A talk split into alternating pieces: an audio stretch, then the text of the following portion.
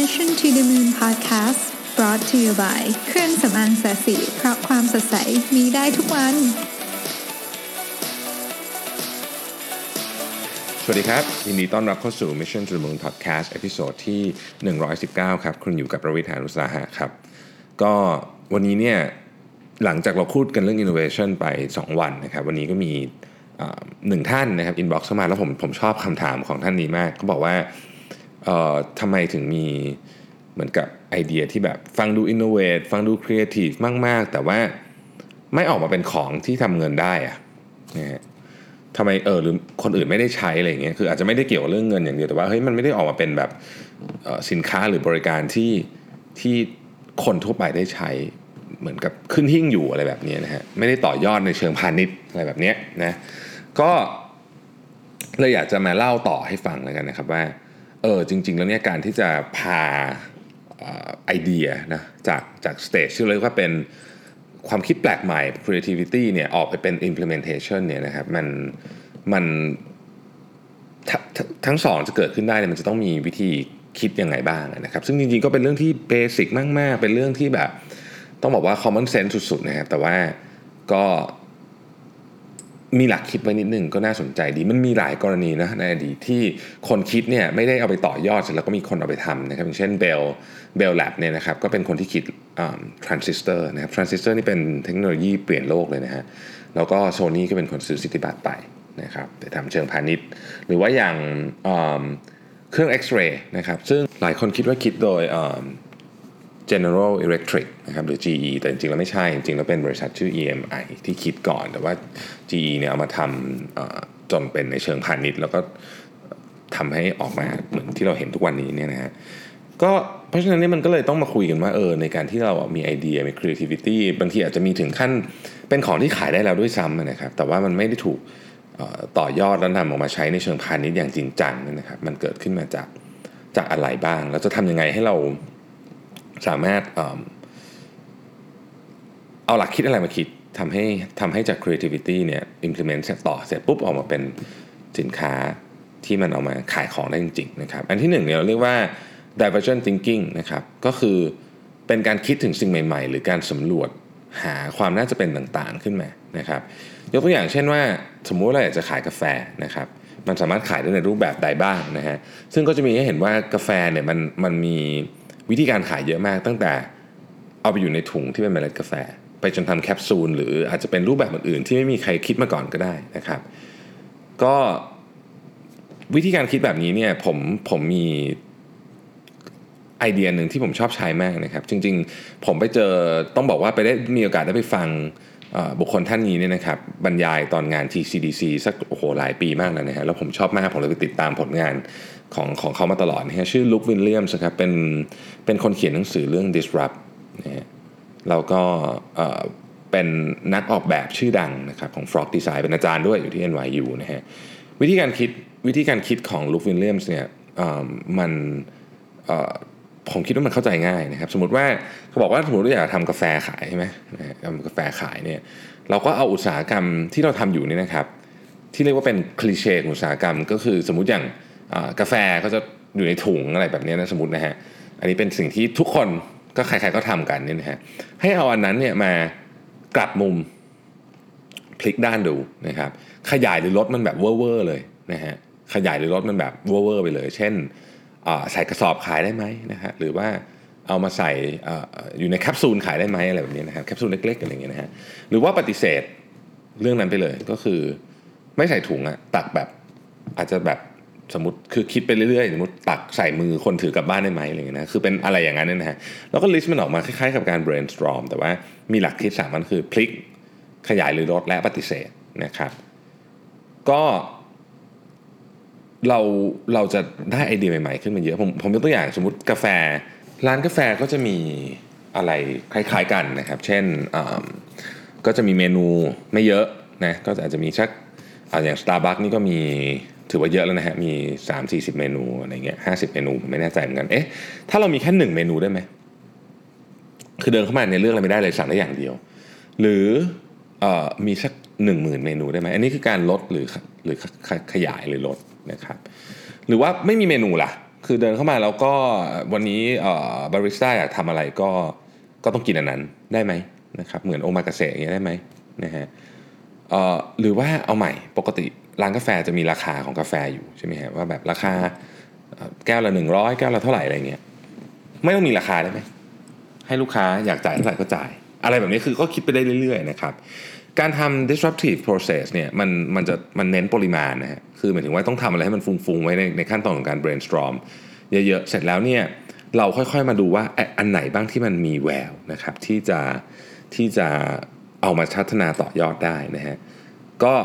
บางทีเนี่ยไอเดียต่างๆ ที่เกิดขึ้นด้วยกระบวนการนี้เนี่ยนะครับ ก็เป็นไอเดียที่คล้ายๆกับเหมือนจะเปลี่ยน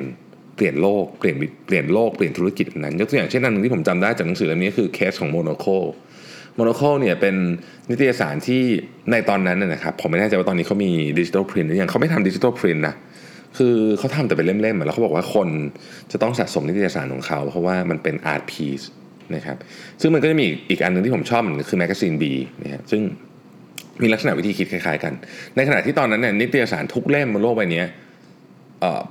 ไปดิจิทัลหมดนะครับก็มี Monocle นี่แหละตอนนั้นที่ที่ไม่ไปนะแล้วปัจจุบันก็ Monocle ก็ก็ค่อนข้างแข็งแรงนะในฐานะของความเป็นแบรนด์ที่มีที่มีความเท่มากๆ หรือ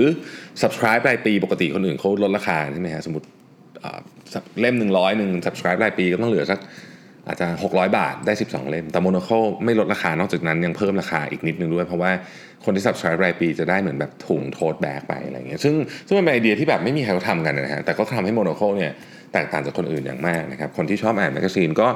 น่าจะชอบ Monocle นะ ผมคิดว่าเป็นแมกกาซีนที่ที่ที่ดีนะครับกลับมาเรื่องกาแฟของเรานะฮะในอดีตเนี่ย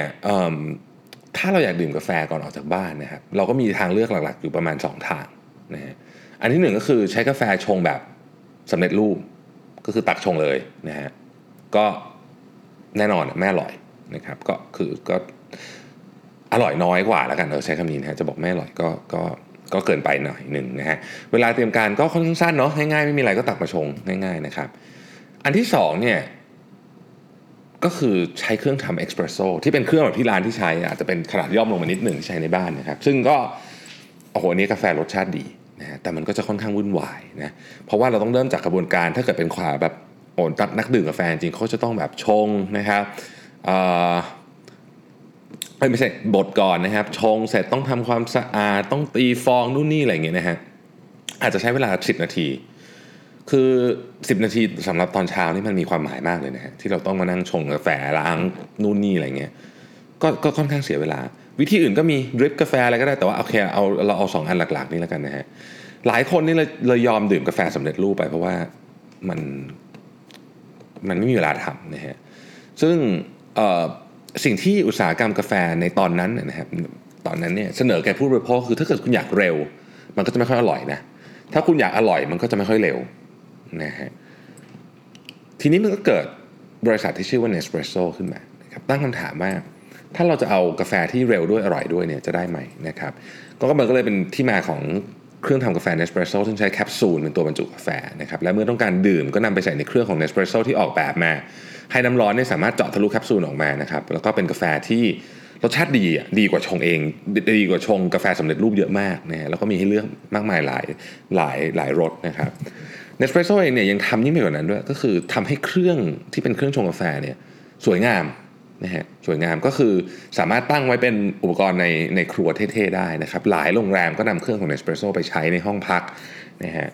แล้วระบบของ Nespresso นี่เป็นระบบปิดนะครับก็คือคล้ายๆกับระบบของ Apple อะก็คือว่าคุณต้องซื้อแคปซูลของ Nespresso จริง ๆ มันมีขายในอินเทอร์เน็ตเหมือนกันนะที่แบบเป็นแคปซูลแบบที่เอาไปใช้กับ Nespresso ได้แต่ไม่ใช่ของ Nespresso ผมเคยมาลองแล้วมันไม่เวิร์กอะมันรสชาติมันประหลาดประหลาดเนี่ยไม่รู้นะฮะก็คือสรุปว่า ก็ต้องซื้อแคปซูลจาก Nespresso นะครับแล้ววันนี้เราไปในกรุงเทพเนี่ยเราก็จะเห็นร้านขาย Nespresso หลายที่ตามห้างใหญ่ๆ สมัยก่อนเนี่ยไม่มีนะฮะ สมัยก่อนนี่คือต้องหิ้วมานะฮะ เพราะว่าสมัยก่อนนี้คือถ้าเกิดมีเครื่องก็คือต้องหิ้วแคปซูลมาด้วย เพราะฉะนั้นใครไปเดินทางไปต่างประเทศเนี่ยก็จะถูกเพื่อนฝากหิ้ว Nespresso แคปซูลมานะฮะ แต่ตอนนี้ไม่ต้องแล้วนะฮะ ตอนนี้ที่เมืองไทยก็มีราคาพอๆกันนะฮะ Nespresso เนี่ยมีอยู่ในประมาณทั้งเจ็ดสิบประเทศปัจจุบันนี้นะครับ แล้วก็ยังขยายตัวอย่างต่อเนื่องนะฮะ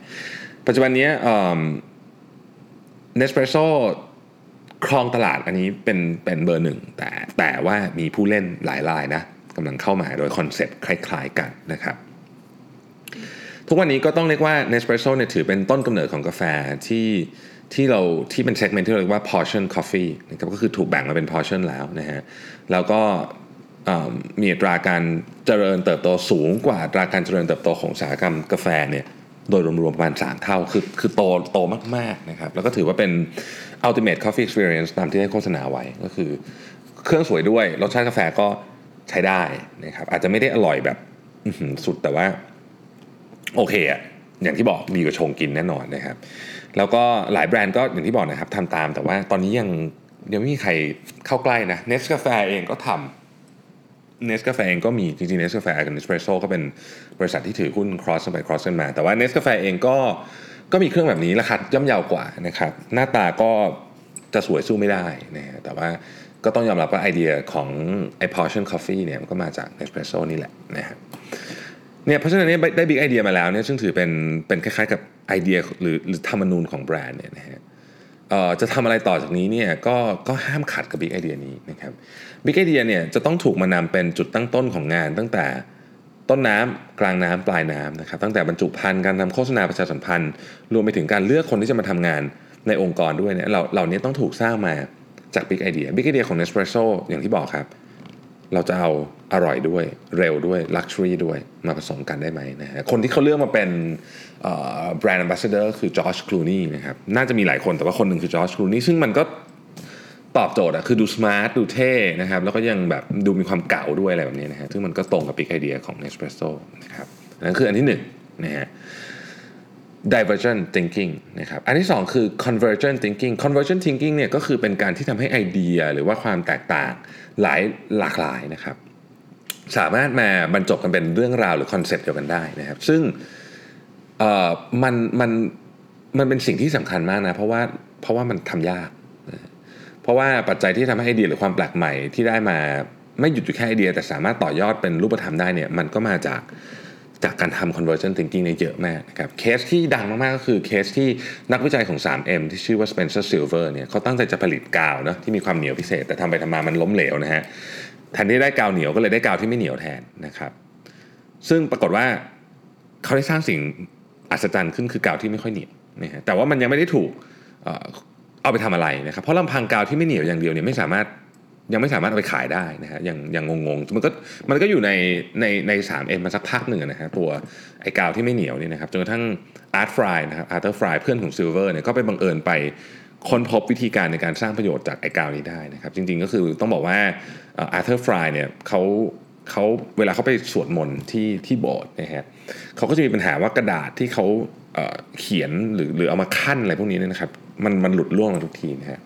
จังหวะนี้เองเนี่ยเขาก็เป็นนึกถึงไอ้กาวนี้ขึ้นมาได้นะฮะว่าเฮ้ยมันมีเรามีกาวที่แล็บนี่นี่หว่านะฮะก็เลยเอาไอ้กาวนี้มาผสมกับไอเดียของกระดาษ เอามาแปะไว้ข้างหลังนะครับเพื่อที่จะเหมือนกับจดอะไรแล้วแล้วแปะลงไปในสมุดหนังสือสวดมนต์ของเขาได้นะฮะก็เลยเป็นที่มาของ Post-it นั่นเองนะฮะในกรณีนี้ก็จะเห็นว่าสิ่งที่ Arthur Fry ทำเนี่ยก็คือมีการมีการคิดแบบ convergent นะครับก็คือ ไม่ได้ไม่ได้เชื่อมโยงแต่เพียงกาวไม่เหนียวกับกระดาษ แต่ยังเล็งเห็นว่ากระดาษโน้ตที่มีกาวอยู่ข้างหลังเนี่ยจะช่วยแก้ปัญหาของคนได้ด้วยนะฮะ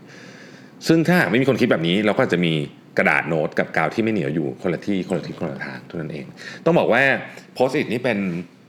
ของมหัศจรรย์นะครับเป็นเวลาเห็นโพสต์อิทปุ๊บนี่เราจะเชื่อมโยงอะไรไหมยุคนี้เราจะเชื่อมโยงกับกับ creativity เนาะเราจะเชื่อมโยงกับ design thinking เราเชื่อมโยงกับการ brainstorm ซึ่งซึ่ง มันอัศจรรย์มากนะครับ Post-it มันไม่ได้เป็นแค่กระดาษติดในหนังสือหรืออะไรเงี้ยแต่มันเป็นมันเป็นอะไรที่ที่เยอะกว่านั้นมันเป็นสัญลักษณ์ของความคิดสร้างสรรค์เลยก็ว่าได้นะฮะด้วยตัวมันเองด้วยแล้วก็ด้วยที่คนเอามาใช้หลังจากนั้นด้วยนะครับและและอันนี้เป็นเรื่องที่ประหลาดมากนี่ไม่ได้ขายของนะแต่ว่าเอาจริงว่า Post-it ยี่ห้ออื่นอะคือที่หน้าตาเหมือน Post-it ของยี่ห้ออื่นอะไม่เวิร์กอะต้องต้องเป็นอันเนี้ยต้องเป็น Post-it เนี่ยผมผมคือโดยเฉพาะถ้าเกิดใครที่ใช้โพสต์อิทแปะห้องประชุม จะรู้ว่าโพสต์อิทของ ของ 3M เนี่ยติดนานสุด คือบางอันมันติดนะตอนแรกแต่มันหลุดออกมาบางทีเราอยากให้มันอยู่นานๆใช่ไหมเพราะว่าเราอาจจะยังต้องใช้ไอเดียนั้นต่อหรืออะไรแบบนี้นะครับ นี่คือ convergent thinking อันสุดท้ายคือ exploitation จริงๆแล้วเนี่ยก็เป็นอันนี้ข้อนี้ก็เป็นคล้ายๆกับเป็นส่วนเดียวกันกับ convergent thinking เนี่ยแต่ว่าอยากจะยกออกมาเพื่อแยกประเด็นให้ให้ชัดนะครับในการคิดว่าเฮ้ยถ้าเกิดว่าคิดในเชิงว่าจะทำคล้ายๆกับ commercialize มันต่อเนี่ยนะฮะ เราจะคิดในมุมธุรกิจและการตลาดจากจาก conversion thinking ต่อเนี่ยจะคิดยังไงนะฮะแล้วก็จะจะแปลงมันให้เป็นกำไรหรือเป็นอะไรอย่างเงี้ยได้ยังไงนะครับกลับมาที่เรื่อง 3M นะตอนที่ 3M พัฒนาไอเดียของของฟรายมาเป็นกระดาษโน้ตที่มีกาวด้านหลังเนี่ยพวกเขาตั้งชื่อมันว่า press and peel ซึ่งจริงๆมันก็ตรงกับกับฟังก์ชันมันเลยนะก็คือแปะออกไปแล้วดึงออกมาได้นะฮะแปะและลอกออกนะฮะก็เอาชื่อเนี้ยไปทดลองตลาดนะครับในการวางจำหน่ายในบางพื้นที่ดูซึ่ง ปรากฏว่าเฮ้ยขายไม่ออกนะฮะขายไม่ออก ด้วยเหตุว่าคนงงก็คือไม่ไม่เข้าใจอะว่ามันยังไงว่ามัน press มันจะ peel ยังไงนะฮะเขาก็เลยต้องกลับมาคิดใหม่นะฮะไอ้ product เดิมมันกลับมาคิดใหม่นะฮะทำทำใหม่นะครับเอ่อคราวนี้เขาก็เหมือนกับลงไปในตลาดนะฮะแล้วก็ปรากฏว่าพอแจกให้คนลองใช้ดูเนี่ยเอ่อมีคนจำนวนมากเอาไปเหมือนเหมือนเขียนคล้ายๆกับเขียนประกาศสั้นๆนะแล้วไปแปะบนกำแพงบนอะไรอย่างเงี้ยนะฮะเขาก็เลยได้ชื่อใหม่ขึ้นมาฮะที่ชื่อว่า post it แปลว่าแปะมันสีอย่างเงี้ยนะฮะประกาศมันสีติดมันสีอะไรเงี้ยนะฮะอารมณ์ประมาณอย่างเงี้ยนะฮะก็ปรากฏว่าเฮ้ยคราวนี้คนเก็ตว่ะคือตอนแรกเป็น press and peel ไม่เก็ตนะฮะไม่เก็ตก็พอเป็นคำว่า post it เนี่ยเก็ตแล้วก็เข้าใจว่าเฮ้ยมันเอาไปใช้ทำอะไร ชื่อมันสื่อนะครับแล้วก็ตอนเนี้ย post it ก็คือไม่ว่าจะเป็นยี่ห้ออะไรเราเรียกว่า post it หมดอะนะฮะ จริงๆ post it ก็ต้องเป็นของ 3M เนาะอย่างที่บอกนะฮะอีกเรื่องหนึ่งที่ผมชอบมากนะครับก็คือเรื่องของโรเบิร์ตแลงนะครับอาจจะเคยเล่าไปในในเขาเรียกว่าอะไรอะพอดแคสต์อันอื่นแล้วนะครับโรเบิร์ตแลงนี่เป็นนัก optoelectronics นะครับที่เก่งมากคนหนึ่งแล้วก็มีงานอดิเรกคือชอบพับกระดาษโอริกามีนะฮะแล้วก็เขาศึกษามันจนทะลุปรุโปร่งวันหนึ่งเขาก็ตัดสินใจลาออกนะฮะจาก การเป็นนักวิจัยเนี่ยเพื่อมาศึกษาเรื่องโอริกามีอย่างจริงจังโดยให้เหตุผลว่าคนทำงานด้านเลเซอร์ fiber optics มีเยอะแล้วนะครับ แต่ว่าคนที่จะคนที่จะเอาโอริกามิมาใช้อย่างให้เกิดประโยชน์ได้เนี่ยถ้าเขาไม่ทำสงสัยจะไม่มีใครทำได้นะครับ แล้วก็เขาพูดถูกด้วยนะฮะเพราะว่าจากงานอดิเรกด้านโอริกามิของเขาบวกกับความรู้ในเรื่องฟิสิกส์เขาจบจาก Caltech เป็นเป็นด็อกเตอร์จบจาก Caltech เนี่ยนะฮะเขาก็เอามันมาพัฒนาในศาสตร์ที่ไม่มีใครนึกออกเลยว่าจะเกิดขึ้น เช่น ปัญหาบางทีมันมีปัญหาอะไรบนโลกที่ ที่ยังไม่รู้จะแก้ไงนะครับเช่นตอนนั้นเนี่ยนาซาจะส่งเลนส์สองกล้องส่องทางไกล ซึ่งมีขนาดใหญ่มากๆไปบนอวกาศ ใหญ่แบบเท่าแบบสี่สนามฟุตบอลอะไรอย่างเงี้ยนะฮะซึ่งมันใส่ถ้ามันกลางไปอย่างนั้นทั้งอันน่ะแน่นอนว่ามันขึ้นยานอวกาศไม่ไหวหรือถ้าไปได้ก็คงแพงมากนะครับเขาก็มาสึกสึกปรึกษากับโรเบิร์ตแลงเนี่ยนะครับโรเบิร์ตแลงก็ใช้ศาสตร์ของโอริกามิเนี่ยในการพับเลนส์ของกล้องสองทางไกลเนี่ยเข้าไปก่อน เพื่อที่จะเก็บเข้าไปในจรวดได้ นะครับเราก็จะได้ไม่ต้องเราก็ค่อยๆไปกลางตอนมันอยู่ในอวกาศแล้วนะฮะหรือผู้ผลิตรถยนต์นี่นะครับในเยอรมันต้องการที่จะ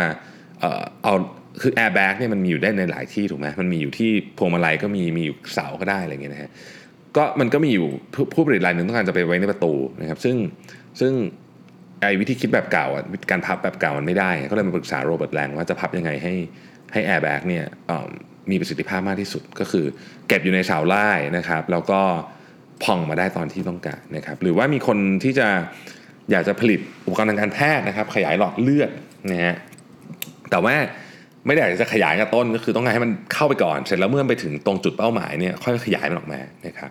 เขาก็มาหาโรเบิร์ตแลงก็ใช้ศาสตร์ของเรกามีเนี่ยในการพับให้กับไอตัวเครื่องขยายหลอดเลือดเนี่ยมันเล็กๆก่อนตอนแรกนะครับให้มันเข้าไปในเส้นเลือดเดินทางง่ายๆแล้วไปไปถึงจุดเป้าหมายค่อย ป๊อปออกมาเงี้ยนฮะก็ไม่น่าเชื่อว่าความสามารถด้านโอริกามิของโรเบิร์ตแลงเนี่ยนะครับ จะมาบวกกับความสามารถด้านฟิสิกส์แล้วก็ออกมาเป็นผลงานทางวิศวกรรมที่ที่น่าตื่นตะลึงนะครับแล้วมันก็มีประโยชน์ต่อมนุษยชาติอย่างมหาศาลด้วยนะฮะดังนั้นนี่แหละก็คือวิธีการคิดที่จะเอาไอเดียที่เป็น creative creative idea ของเราเนี่ยครับออกมาให้ออกมาเป็นงานที่มาขายได้หรือมาเป็นประโยชน์กับคนอื่นต่อได้นะครับผม โอเคนะครับ ก็วันนี้ก็น่าจะสมควรแก่เวลานะครับ อยากอยากเล่าให้ฟังนิดนึงว่าของที่เราใช้กันอยู่หลาย ๆ อย่าง ทุกวันนี้นะครับ ยกตัวอย่างเช่น Facebook ที่หลายท่านกำลังกดฟังพอดแคสต์อยู่เนี่ยก็ไม่ได้เป็นโซเชียลมีเดียแรกเนาะจริง ๆ แล้วเนี่ยมันมี social network ก่อนหน้าเจ้านี้อีกไม่ใช่ไฮไฟก็มีก่อนนั้นอีกชื่อ Six Degree ชื่ออะไรเต็มไปหมดเลยเนี่ยนะฮะแต่ว่า Facebook เป็นคนที่สามารถทำให้มันออกมาเป็น commercialize ใหญ่ที่สุดได้นะก็หวังว่าพอดแคสต์วันนี้คงจะสร้างแรงบันดาลใจนะครับสำหรับคนที่มีไอเดียมีมีอะไรที่อยากจะไปพัฒนาต่อให้ออกมาขายได้ ให้ออกมาเป็นประโยชน์กับสังคมได้นะครับสำหรับวันนี้ขอบคุณมากที่ติดตาม Mission to the Moon Podcast แล้วพรุ่งนี้พบกันใหม่ สวัสดีครับ